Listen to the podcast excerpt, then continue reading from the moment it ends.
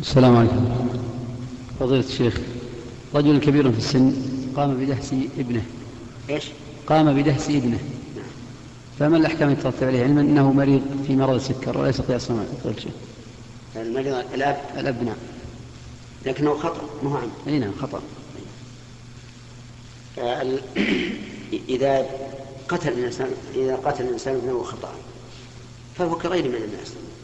بمعنى أنه يلزمه أن يكفر باعتاق رقبة فإن لم يجد فبصيام شهرين متتابعين فإن لم يستطع فلا شيء عليه. أما الدية فهي للورثة. الورثه الذي الذين هم سوى الأب. فمثلا إذا كان له إخوان وأم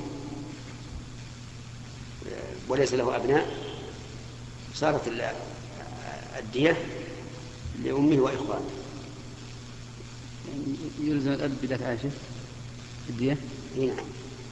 يلزم الأب بدفعها إلا إذا سمح الورثة لأنها حق للورثة إذا سمحوا فلا بأس. وليس عليه كفارة شيء؟ يعني ذكرنا إطعام. أن عليه الكفار لا إطعام وما إطعام. ما في أطعام. كفارة القتل ما فيها إلا عتاق أو صيام. أحسن الله